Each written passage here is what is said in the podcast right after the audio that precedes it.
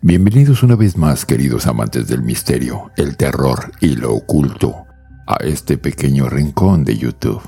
Esta semana han elegido escuchar sobre experimentos inquietantes, pero quizás para cuando termine este video se arrepientan de haber votado por esta opción.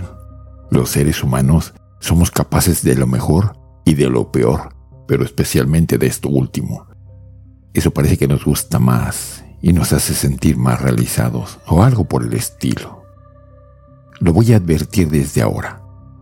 Si no aguantan ver sufrir a un animal, no escuchen el cuarto experimento de la lista. Con esto podrán vivir más y mejor. Dicho esto, tomen sus tubos de probeta y su repelente para insectos, porque nos vamos a adentrar a el estado por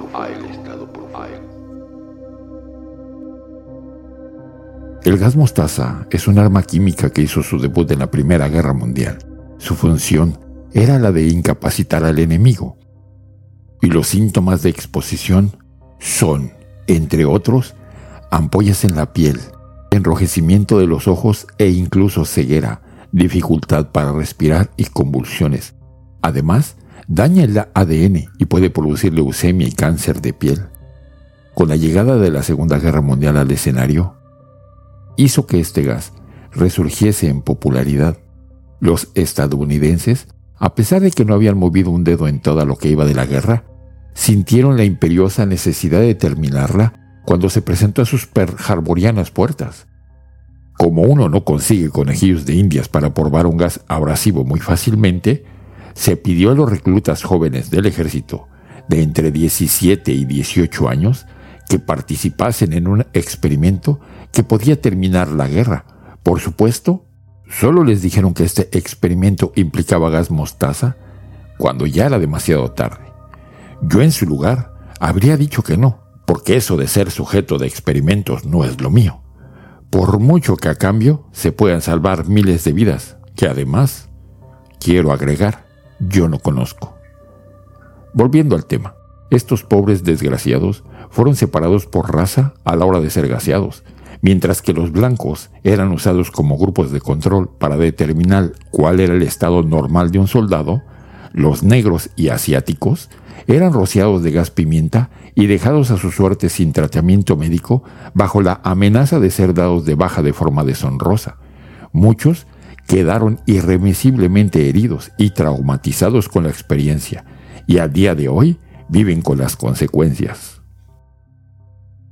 En los años 50 del siglo XX, el gobierno de Estados Unidos estaba muy entusiasmado con la guerra biológica y muy poco con la salud de sus ciudadanos, especialmente si estos tenían la piel un poco más oscura.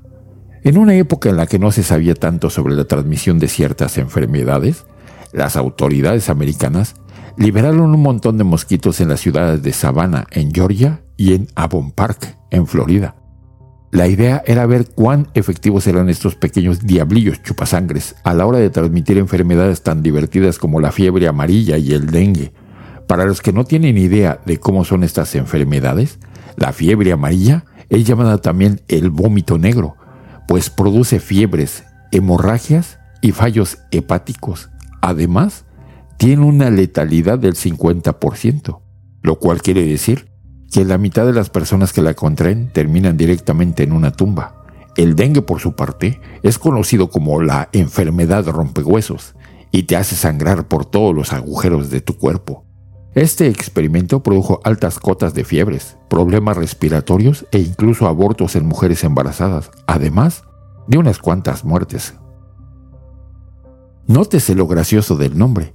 Fue otro de esos experimentos estadounidenses con insectos y enfermedades infecciosas de por medio, hechos durante los años 50. Esta vez, en lugar de mosquitos, el animal elegido fue la pulga. Recordemos que estos molestos engendros del Averno fueron los responsables de la siempre clásica peste negra en Europa y que sus picaduras se sienten como el verdadero infierno. La idea esta vez no era que propagasen una nueva plaga, sino ver las capacidades de supervivencia de la pulga de la rata tropical. Así que tomaron tres tipos de bombas diferentes, las llenaron de pulgas y las soltaron desde el cielo. Imagínate que vas por la calle paseando, tranquilo, cuando de repente miles de pulgas te llueven desde el cielo. Como mínimo, sería una anécdota para contar a tus nietos. Aunque esta vez no se produjeron víctimas mortales, que sepamos, lo que sí me queda claro es que probablemente los habitantes de la zona pasaron unos meses horribles. Voy a lanzar un aviso. Los que sean sensibles con los temas del maltrato animal, es mejor que dejen el video aquí. A veces la ignorancia es lo mejor.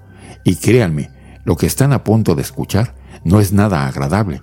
Si ver, leer o escuchar cosas sobre animales sufriendo te hace sentir mal, no sigas con este video. Dicho lo cual, continuemos. Todos hemos escuchado hablar una y mil veces sobre el nazi Josip Mengele, pero tal vez nunca escuchaste hablar de las atrocidades del doctor Vladimir Demikov. Estas parecen haber quedado en el olvido. Demikov asentó las bases de la transplantología, término inventado por mí mismo, y con ello los trasplantes de órganos. Para esto realizó varios trasplantes en perros, uno de los cuales implicaba el acoplar un cerebro todavía vivo al cuello de un pastor alemán. Esto se quedó al cabo de poco tiempo en pecata minuta y Demikov abandonó los órganos para centrarse en los sujetos y crear un perro de dos cabezas, al puro estilo de Frankenstein. Para ello, usó dos perros de conejillos de indias, un pastor alemán que haría de huésped y otro de raza más pequeña que compondría la segunda cabeza y cuello. En tres horas y media, Demikov y su equipo acoplaron la parte superior del perro pequeño al lomo del grande. Además, recuperaron la conciencia y eran capaces de ver, oler y percibir sus alrededores. Evidentemente, los pobres animales no tardaron mucho en morir, pero consiguieron permanecer vivos durante al menos cuatro días.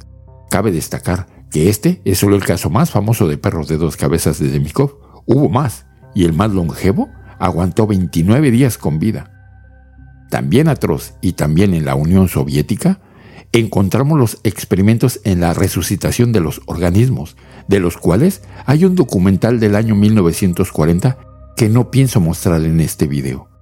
Como te puedes imaginar, el objetivo era resucitar organismos muertos.